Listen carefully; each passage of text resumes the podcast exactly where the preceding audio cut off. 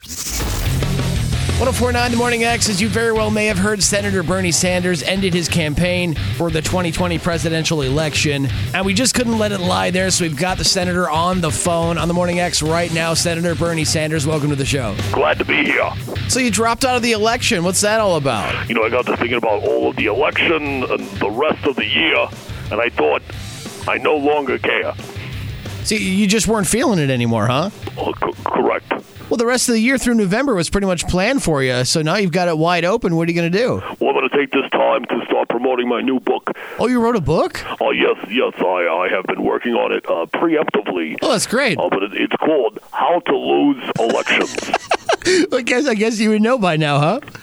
yes, I have lots of source material to work from. I am the source material for this book. If you want to know how to tank an election so hard that it's embarrassing for you and your family, I'm the guy. As relieved as you are to be done with the campaign, aren't you a little bit sad that you never got to debate head on with Donald Trump? Yes, that would have been uh, fun, except that I cannot stand the smell of bronzer. And the guy, he, the guy wears so much bronzer, you could smell it all the way across the Senate floor. Yeah, I bet. The guy smells like an Oompa Loompa. You know, the little guys from uh, Willy Wonka, the chocolate factory. Yes, I know. I know.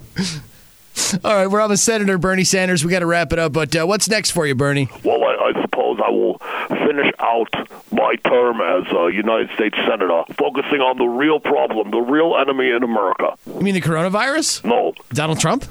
No. I'm talking about taking out the real problem, the real enemy in America, which is that bitch Carol Baskin. 1049 The Morning X.